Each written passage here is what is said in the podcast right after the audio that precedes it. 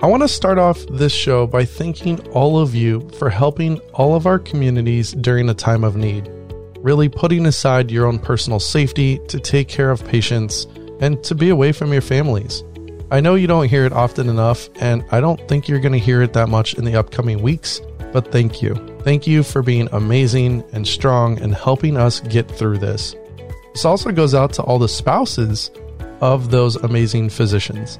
I don't say this because I'm married to a doctor, but it's because I truly understand what it takes to be strong and provide the support that they need, as well as what your family needs. You guys are all amazing, and we can't thank you enough for doing what you do.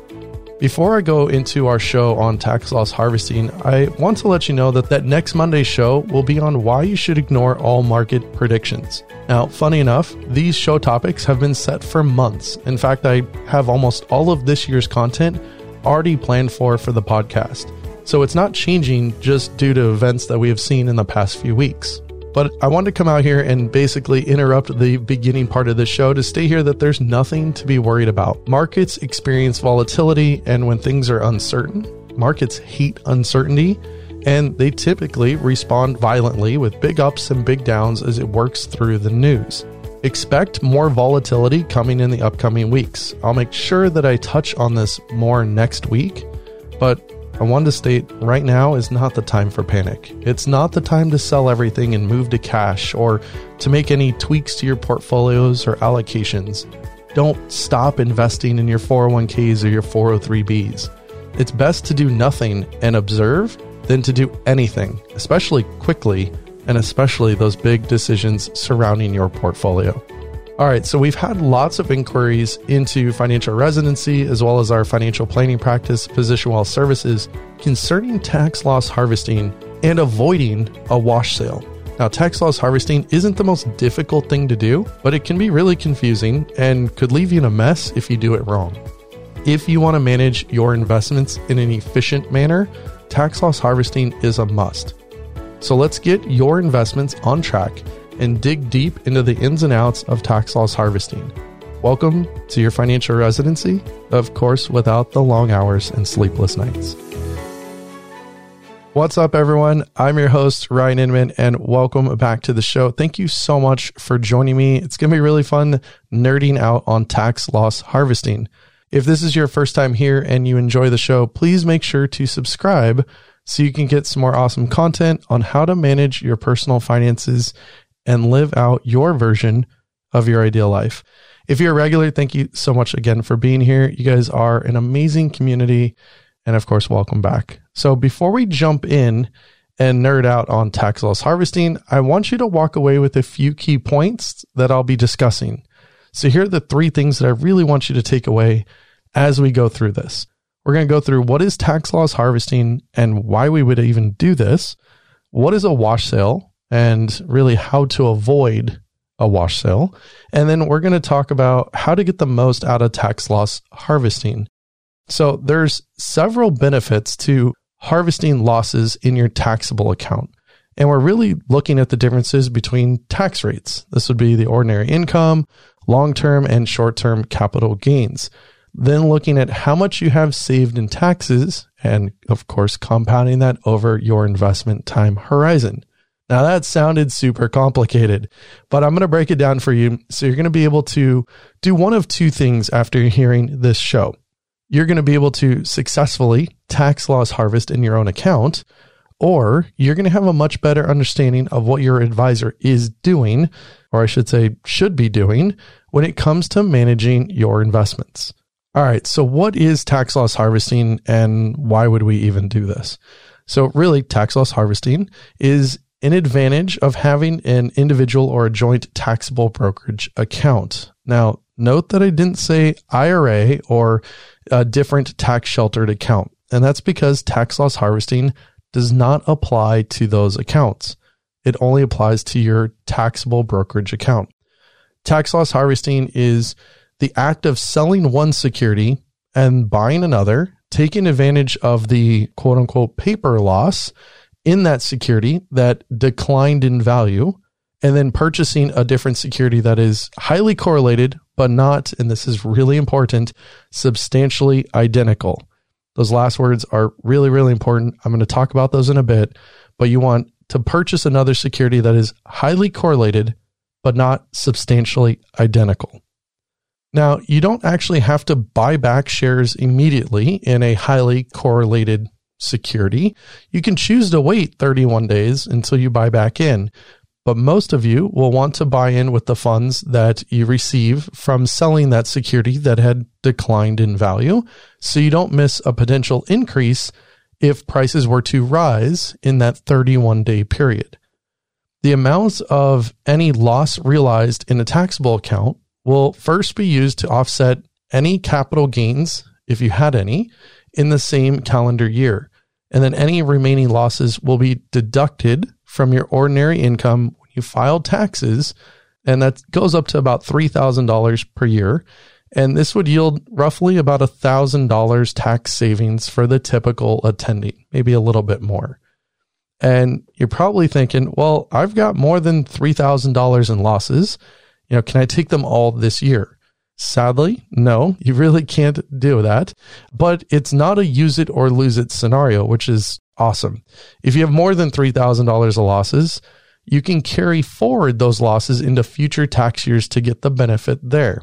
So, as an example, let's say that you had $30,000 in losses, and for some reason you wanted to take those now, and you didn't have any capital gains to offset those, you would get a $3,000 loss against the ordinary income for about 10 years. Now, don't recommend doing that, just illustrating a point.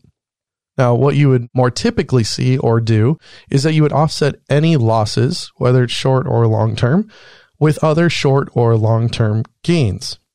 All right. Uh oh. Right. Flags going off. We got some new terms.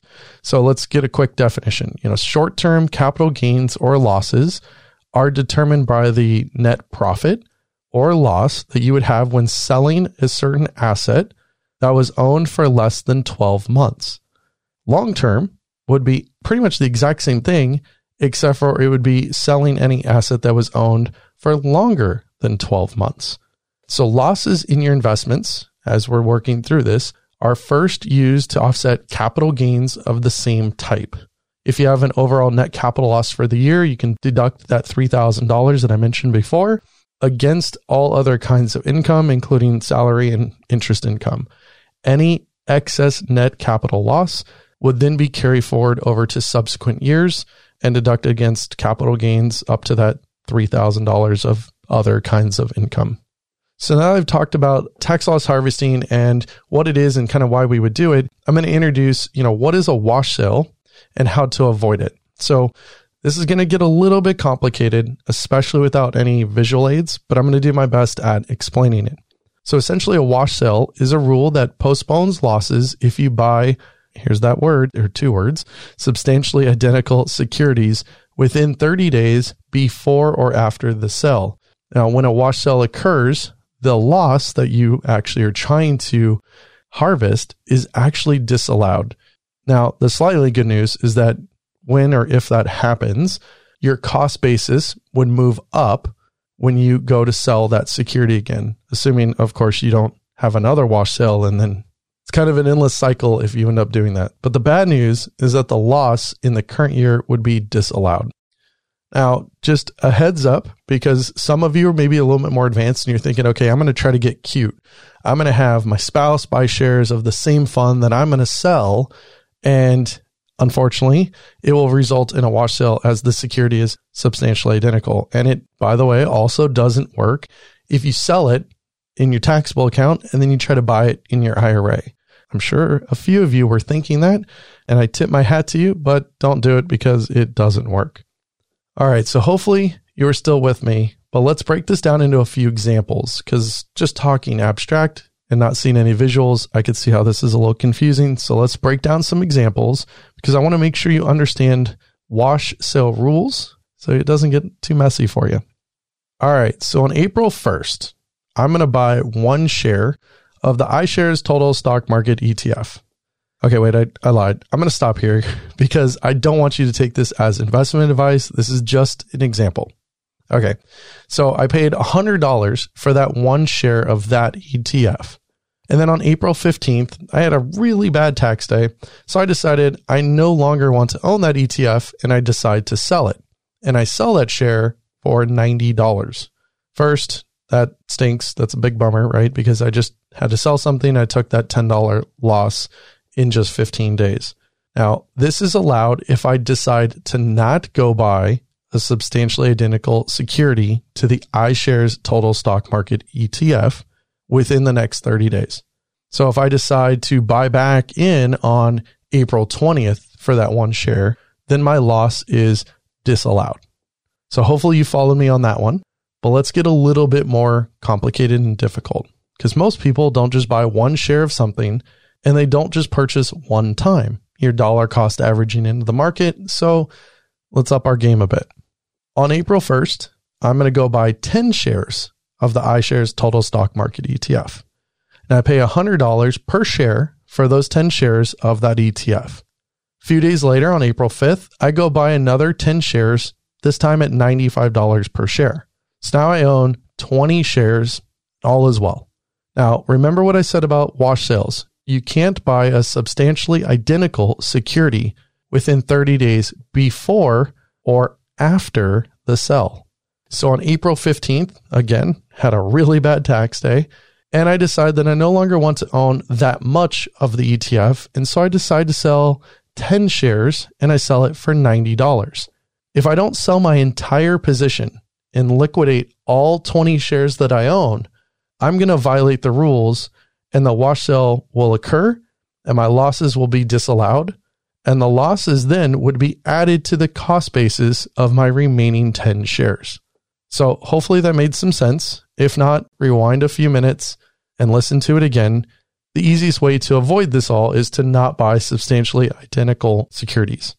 Now, again, not investment advice, but as an example, that'd be like owning the iShares Total Stock Market ETF, selling it and buying, let's say, the Vanguard Large Cap ETF. These are not substantially identical. It's definitely not the same fund or the same fund company and would be potentially a viable option despite not having mid cap or small cap exposure. Now, some of you might have caught on a little bit here and you might be thinking, well, okay, Ryan, I'll just go and sell my iShares total stock market ETF and I'll go buy the Vanguard total stock market ETF. And that should be okay because it's two separate companies. And honestly, I don't think there's real guidance here from the IRS on this, but I think that would still be considered substantially identical and the losses would not be allowed. Now, of course, we can state some obvious differences, right? Two separate fund companies, but the idea behind the substantially identical securities piece is to signal that you're changing your position in the market and not buying the basically the same exact thing from another fund company. So buying that near identical index fund that's really one I wouldn't say is substantially, right? Keyword different. It just doesn't seem like it'd fit the bill. Okay, so we talked about tax loss harvesting, kind of why we do it, the wash sale, how to avoid it, don't do those.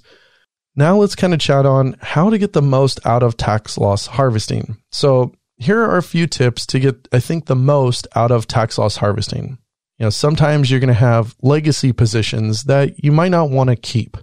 I see this a ton with our clients that come from other advisors that have honestly purchased a bunch of crap that they should never have owned in the first place. But if they came to me, it would be completely reckless to just go and sell those positions and not think about tax consequences, even though it would be nice to just purge that crap out of their investment portfolio and just move on out of sight, out of mind. It would be reckless and irresponsible. And that's not something we'd like to do. So we're going to eventually use the idea of tax loss harvesting to offset some of those gains in those positions that we don't want to hold with losses as they occur.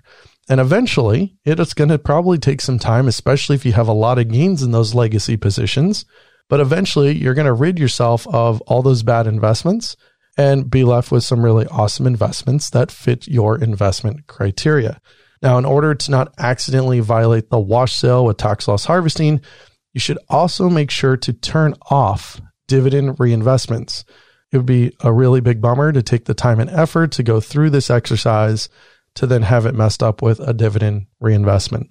I would also say to make sure that you take into consideration trading costs as you look at tax loss harvesting. So at Physician Wealth Services, we custody at TD Ameritrade, and we really don't have to worry about that as our portfolios are built with many of the no transaction funds as possible on TD's platform. If you're on Vanguard's platform, you likely don't have to worry about trading cost as well. But for everyone else, this is something that I would say keep in mind. And the smaller the portfolio, the more the fees will matter when trading in and out of the market. And kind of speaking on fees, I'd also look at how much is enough to make it worthwhile. So are you going to be harvesting hundreds of dollars or thousands of dollars or tens of thousands of dollars? It depends on you, what you're paid per hour, how much you want to nerd out on this stuff, how much you want to tweak it.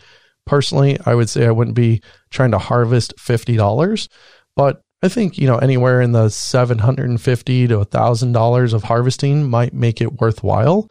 So what threshold makes that trade worth it is something that you're going to have to go through.